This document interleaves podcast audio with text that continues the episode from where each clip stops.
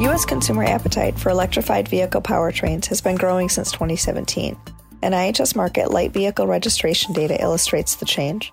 The dominance in U.S. light vehicle sales of traditional internal combustion powertrains is changing more rapidly for luxury vehicles.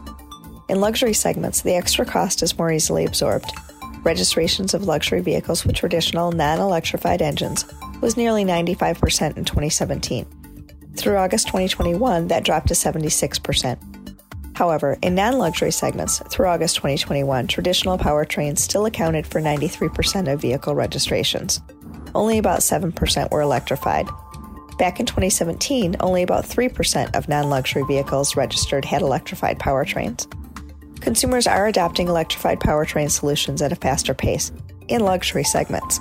The results reflect both interest in electrification and the challenge of going deeper into more affordable segments. I'm Stephanie Brinley, and this has been an IHS Markit Minute.